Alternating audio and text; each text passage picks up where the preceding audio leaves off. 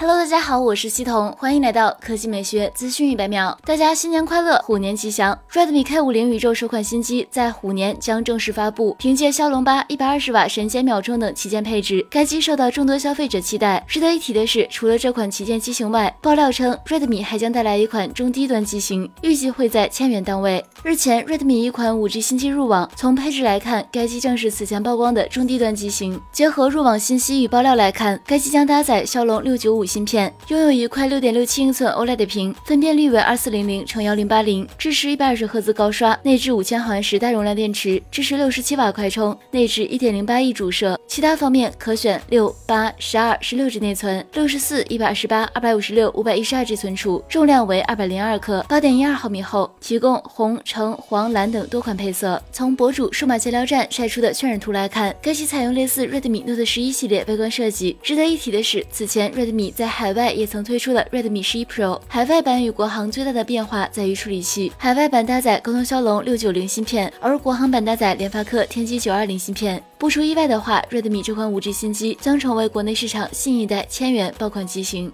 好了，以上就是本期科技美学资讯百秒的全部内容，我们明天再见。